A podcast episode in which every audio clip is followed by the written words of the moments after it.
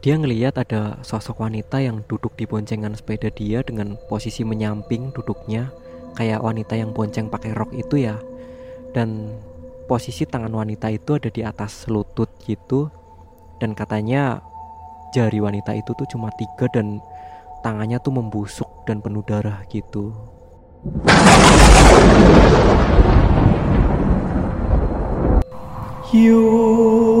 prokonco padha rumono. Aku duwe carita. Mrono mrene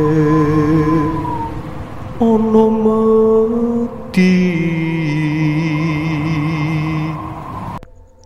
Sekitar satu minggu yang lalu, itu ada seorang kawanku yang main silaturahmi ke rumahnya aku ya. Dia seorang wanita namanya Cinta. Aku tuh udah cukup lama ya berteman sama Cinta dan sebelum ada pandemi ini, aku sering silaturahmi ke rumahnya dia dan ibunya dia tuh baik banget kalau aku main ke sana gitu kan. Begitupun juga sebaliknya, Cinta sering main ke rumahnya aku buat silaturahmi gitu ya. Dan semenjak ada pandemi ini emang kita jarang banget silaturahmi ke rumah kita masing-masing gitu ya. Dan kebetulan sekitar satu minggu yang lalu itu cinta mengunjungi suatu tempat ya yang kebetulan melewati desaku. Jadi dia tuh sekalian main ke rumahnya aku gitu buat silaturahmi. Lama juga kan gak silaturahmi gitu kan. Akhirnya dia sekalian mampir ke rumahnya aku dan dia tuh datang ke rumahnya aku nggak sendiri ya. Dia datang sama seorang kawannya wanita juga namanya Amai. Nah ternyata Amai temennya cinta ini dia tuh bawa satu oleh-oleh ya. Sebuah kisah horor yang sepertinya cukup nikmat kalau aku share kalau aku suguhkan buat teman-teman semua yang lagi dengerin podcast kisah lelembut. Walaupun cerita ini bukan pengalaman dari Amai sendiri ya, tapi pengalaman adiknya Amai. Waktu itu Amai cerita cukup lama ya sama aku. Dia tuh cerita sekitar satu jam lah sama aku gitu. Cerita-cerita tentang kejadian yang dialami sama adiknya ya. Adiknya ini cowok namanya Iqbal. Tapi kalau aku ceritain semua dengan detail gitu, kayaknya tuh durasinya bakalan panjang banget ya. Jadi aku uh, ceritakan intinya aja lah. Sebelumnya Iqbal itu dari kecil bukan seorang anak yang diberi kelebihan buat ngeliat hal-hal yang tak kasat mata ya. Dia tuh seperti anak pada umumnya. Dan semenjak dia masuk pondok, entah kenapa Iqbal juga nggak tahu dan Amai sendiri juga nggak tahu ya. Iqbal tuh jadi sering ngeliat makhluk-makhluk yang tak bisa dilihat oleh mata biasa gitu ya. Kalau emang kita nggak kebetulan diberi kesempatan buat ngeliat gitu atau istilahnya hantu gitulah ya. Jadi pondok pesantren yang Iqbal tempati itu katanya emang tempatnya cukup angker sih ya. Di sana bangunannya katanya menempati tanah bekas pemakaman gitu. Dulunya ya entah beberapa puluh tahun yang lalu katanya tanah itu merupakan pemakaman yang cukup besar gitu. Dan entah apa sebabnya Iqbal tuh jadi sering banget ngelihat hal-hal yang tak kasat mata. Awalnya Iqbal masih baru di pesantren itu ya dan dia tuh lagi nyuci baju.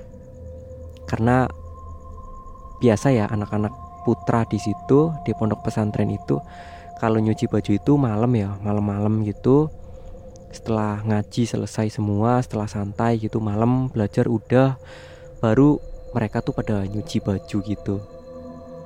Dan tempat cucian itu di belakang tempatnya tuh lumayan gelap ya. Saat Iqbal sama dua orang kawannya lagi nyuci dia tuh tiba-tiba ngeliat ada sesuatu yang jatuh dari atas ya. Dan kedua kawannya Iqbal juga lihat ada sesuatu yang jatuh dari atas. Dan ternyata yang jatuh itu merupakan kepala manusia ya atau yang mungkin yang biasa kita kenal itu gelundung pringis gitu. Jadi jatuh buk gitu dari atas dari atap ya. Terus langsung ketawa hehehe gitu sambil menggelundung gitu ya menggelundung menjauh gitu. Dan itu merupakan hal yang pertama banget Iqbal lihat. Jadi itu buat yang pertama kalinya ya Iqbal tuh ngelihat makhluk yang kayak gitulah. Sampai akhirnya kejadiannya berlanjut ya dari semenjak Iqbal ngelihat makhluk itu. Itu akhirnya tuh Iqbal banyak banget ngelihat makhluk-makhluk horor gitu. Makhluk-makhluk mistis gitu. Nah kejadian yang selanjutnya itu dialami sama Iqbal tengah malam ya. Jadi malam itu sekitar jam setengah satu Iqbal kebelet pengen buang air besar. Dia bangunin temennya kan. Tapi ternyata mereka tuh nggak ada yang bangun ya dibangunin sama Iqbal. Karena tidurnya kan rame-rame ya di pondok itu tidurnya rame-rame gitu. Itu mereka nggak ada yang bangun dibangunin Satupun anak nggak ada yang bangun gitu. Akhirnya ya karena udah mules banget kan sebenarnya Iqbal cukup takut juga sih ya mengingat angkernya pondok itu gitu ya dia tuh sebenarnya cukup takut tapi ya rasa takut itu dikalahkan sama rasa kebelet pengen buang hajat itu ya. Akhirnya dia pergi ke belakang sendirian kan.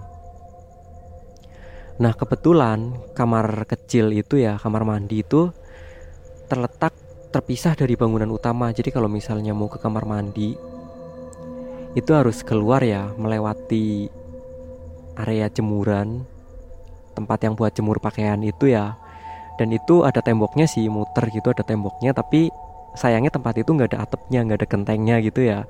Jadi kalau malam apa siang gitu ya langsung bisa ngelihat langit karena emang itu nggak ada gentengnya kan. Dan saat Iqbal buka pintu belakang bangunan utama itu ya sebenarnya dia tuh udah merinding banget. Karena dia tuh sekelebatan ya cuma sekelebat banget. Mungkin sekitar satu detik durasinya dia tuh ngeliat sesuatu yang panjang bentuknya tuh persis banget kayak tangan ya kayak tangan manusia gitu. Kayak potongan tangan itu melayang pas banget di depan dia. Mungkin jaraknya sekitar setengah meter ya dari Iqbal itu. Jadi wes gitu terbang tapi cepet banget katanya. Dan sialnya sesuatu yang terbang itu tuh menuju ke kamar mandi ya. Tapi ah ya udahlah emang udah bener udah bener-bener mules banget kan. Sorenya juga kebetulan si Iqbal makan pedas juga kan waktu itu. Akhirnya ya udah dia nerusin niatnya buat buang hajat gitu. Sesampainya di kamar mandi dia nyalain lampu. Dan itu ternyata beneran dong ada tangan ya. Tangan itu tuh posisinya lagi nempel di daun pintu gitu. Jadi daun pintu itu kan sedikit terbuka gitu ya.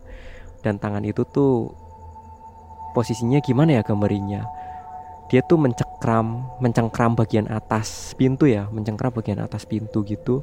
Kayak pegangan gitu tapi di bagian ujung atasnya pintu. Dan Iqbal tuh bener-bener kaget banget ya lihat itu. Tangan itu tuh cuma diem aja. Yang nggak diem sih bergerak-gerak gitu tapi dia tuh nggak posisinya nggak mengancam Iqbal gitu. Tapi kan Iqbal tetap waspada gitu kan. Untungnya di situ tuh kamar mandi ada berapa ya enam kalau nggak salah ya karena itu emang kamar mandi buat rame-rame gitu kan itu ada enam di bangunan itu ya itu bangunan yang khusus kamar mandi gitu ada enam ruangan gitu Akhirnya Iqbal nyalain lampu kamar mandi yang di sebelahnya kan. Dan saat lampu nyala, ternyata sialnya di atas kloset ya. Itu ada sosok cewek yang lagi jongkok di situ. Sosok wanita itu ya dan katanya mukanya tuh ancur banget. Penuh pelatung gitu katanya. Ya Iqbal shock banget kan lihat kayak gitu, tapi dia kan udah kebelet banget ya, udah mules banget. Walaupun kayak gitu rasa mulusnya tuh hilang karena rasa takut gitu ya. Akhirnya rasa mulusnya tuh hilang dan dia tuh langsung lari kembali ke bilik utama ke bangunan utama. Paginya tuh dia cerita sama teman-temannya ya tapi anehnya teman-temannya tuh nggak ada yang percaya gitu. Karena ya mereka tahu sih bangunan pondok itu angker gitu ya. Itu mereka tahu tapi kalau sampai diganggu segitunya itu teman-temannya nggak ada yang pernah mengalami gangguan sampai segitunya gitu ya. Kecuali dua anak yang kebetulan kemarin tuh ngelihat gelundung pringis sama si Iqbal dia kebetulan masih anak baru juga ya di pondok itu dan cuma dua anak itu yang percaya. Nah kejadian yang selanjutnya itu sorenya ya. Sorenya jadi Iqbal biasa kalau sore tuh mengisi waktu luang dengan main bola sama teman-temannya ya. Itu sekitar jam setengah lima kalau nggak salah. Sore itu juga ya Iqbal lagi jalan menuju ke lapangan bareng keempat orang kawannya dan di lapangan udah banyak teman-teman yang nunggu ya. Dan di tengah-tengah jalan tiba-tiba Iqbal tuh denger kayak ada suara cowok yang manggil nama dia ya. Iqbal Iqbal gitu katanya. Ya otomatis denger ada yang manggil Iqbal langsung noleh kan. Tapi keempat orang kawannya itu malah pada bingung ya lihat Iqbal berhenti tiba-tiba terus noleh gitu. Karena mereka tuh sama sekali nggak denger ada siapa pun gitu yang manggil namanya Iqbal gitu kan tapi saat mereka tanya ke Iqbal tuh katanya Iqbal ada yang manggil namanya dia gitu. Dan saat itu Iqbal ngeliat ada sosok cowok ya. Dia tuh pakai baju merah rambutnya disisir rapih gitu. Usianya ya sepantar sama Iqbal lah. Dan sosok cowok itu sama sekali nggak Iqbal kenal ya. Tapi dia tuh tahu namanya Iqbal gitu. Iqbal sempat heran kan. Tapi sosok cowok itu melambaikan tangan ke arah Iqbal ya. Seolah-olah tuh meminta Iqbal buat mendekat gitu. Akhirnya Iqbal lari kan mendekat gitu. Dan teman-temannya semakin heran kan. Karena loh kenapa sih Iqbal? gitu kan. Nyamperin siapa sih dia? gitu. Dan mereka tuh semakin heran lagi ketika ngeliat Iqbal tuh ngomong sendiri gitu. Dan katanya si Iqbal sosok cowok itu tuh meminta Iqbal buat kembali pulang ke bilik ya kembali pulang ke pondok sore ini nggak usah ikut main bola dulu katanya tuh kayak gitu.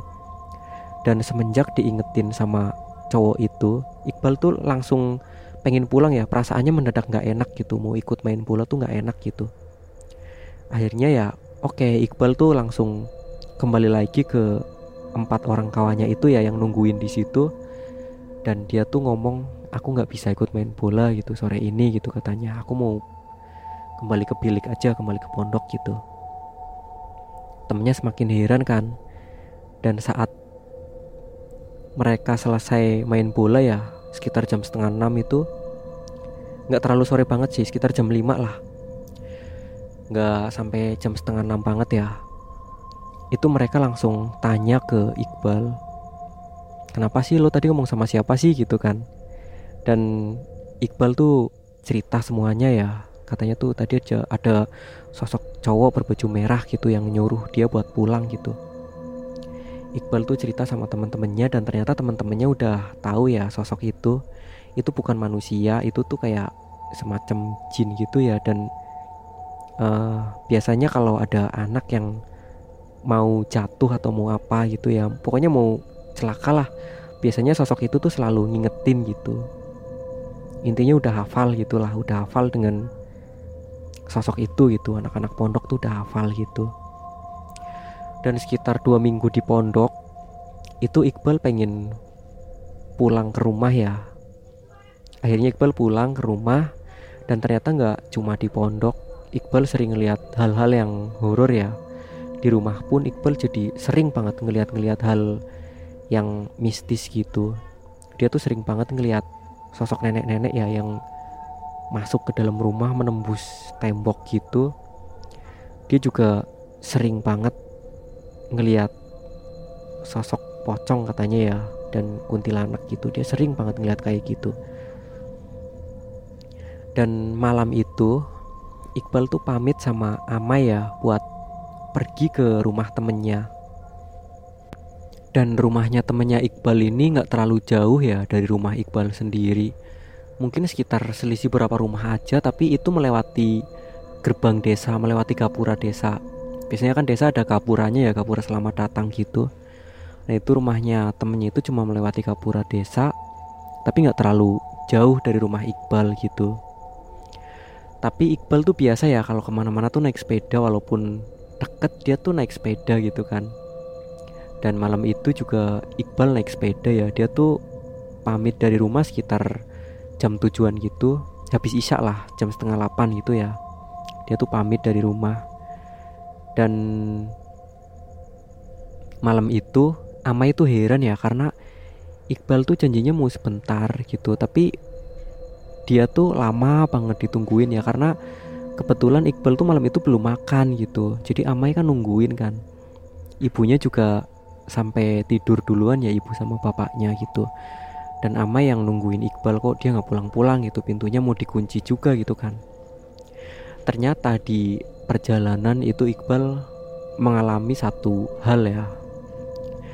Waktu dia lagi jalan pulang melaju sepedanya dan dia melewati kapura desa itu tiba-tiba dia tuh kerasa sepedanya tuh berat banget gitu ya. Nah saat dia melirik ke belakang gitu dia udah nebak kan karena kan kerasa ya kalau sepeda ada yang boncengin kan pasti kerasa. Dia udah nebak wah ini ada sesuatu yang bonceng nih gitu.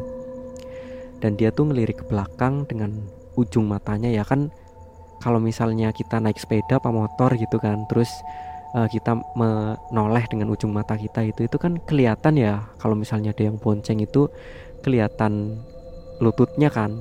Pahanya itu kelihatan pahanya orang yang bonceng kita itu lututnya kan kelihatan kan. Dan saat itu ternyata Iqbal emang bener-bener ngeliat. Dia ngeliat ada sosok wanita yang duduk di boncengan sepeda dia dengan posisi menyamping duduknya kayak wanita yang bonceng pakai rok itu ya. Dan posisi tangan wanita itu ada di atas lutut gitu. Dan katanya jari wanita itu tuh cuma tiga dan tangannya tuh membusuk dan penuh darah gitu. Ngelihat kondisi jari wanita itu Iqbal katanya hampir muntah kan bahkan aroma busuknya sama aroma anyirnya itu juga kecium ya. Kecium sampai apa ya istilahnya itu mengocok perut banget. Iqbal sampai nggak tahan banget kan tapi dia tetap melaju sepedanya. Dan katanya tuh berat banget ya. Sama sekali nggak ada kepikiran buat lari gitu. Soalnya kalau lari tuh Iqbal takutnya sosok itu tuh ngejar gitu ya malah ngejar gitu.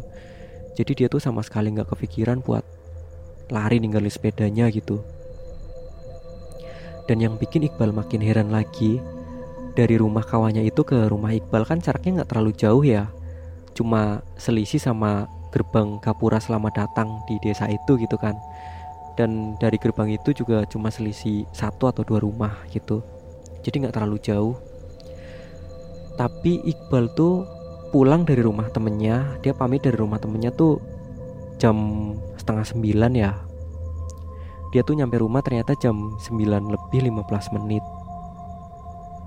Jadi dia tuh setengah jam lebih perjalanan ya sedekat itu naik sepeda. Ternyata perjalanannya tuh setengah jam lebih gitu. Dia langsung cerita sama si Amai kan. Dan semenjak ngelihat kejadian itu dia tuh sampai nggak doyan makan ya selama beberapa hari karena inget dengan kondisi jari wanita itu yang jarinya tuh cuma tiga dan busuk gitu ya katanya. Jadi si Iqbal ini sama sekali nggak doyan makan selama beberapa hari. Aku kemarin udah izin sama si Amai ya buat share cerita ini dan dia juga ngizinin malah dia tuh ngomong di share aja ceritanya nggak apa-apa gitu. Dan mungkin ini dulu ya sebenarnya sih ada lagi satu cerita tapi itu cerita yang berbeda ya dan cerita yang dialami sama adiknya Amai mungkin cuma ini dulu yang bisa aku ceritakan. Mengingat durasinya juga udah cukup panjang ya dan ini juga udah cukup malam. Aku ini rekamannya malam ya. Dini hari sekarang sekitar jam setengah satu gitu. Jadi ya aku juga pengen istirahat dan semoga teman-teman bisa terhibur dengerinnya. Mohon maaf aku sadar banget masih banyak kekurangan di sana sini Aku mohon maaf yang sebesar-besarnya harapan aku semoga teman-teman bisa terhibur dengerin cerita yang aku share ini ya. Dan kalau teman-teman merasa terhibur dan berkenan, teman-teman boleh mendukung aku dengan menekan tombol subscribe di Kisah Lembut Official ya di YouTube. Dan makasih juga yang udah dengerin lewat podcast. Sekian dulu dari aku, kita berjumpa lagi di episode yang selanjutnya. Terima kasih buat yang udah dengerin. Wassalamualaikum warahmatullahi wabarakatuh. See you.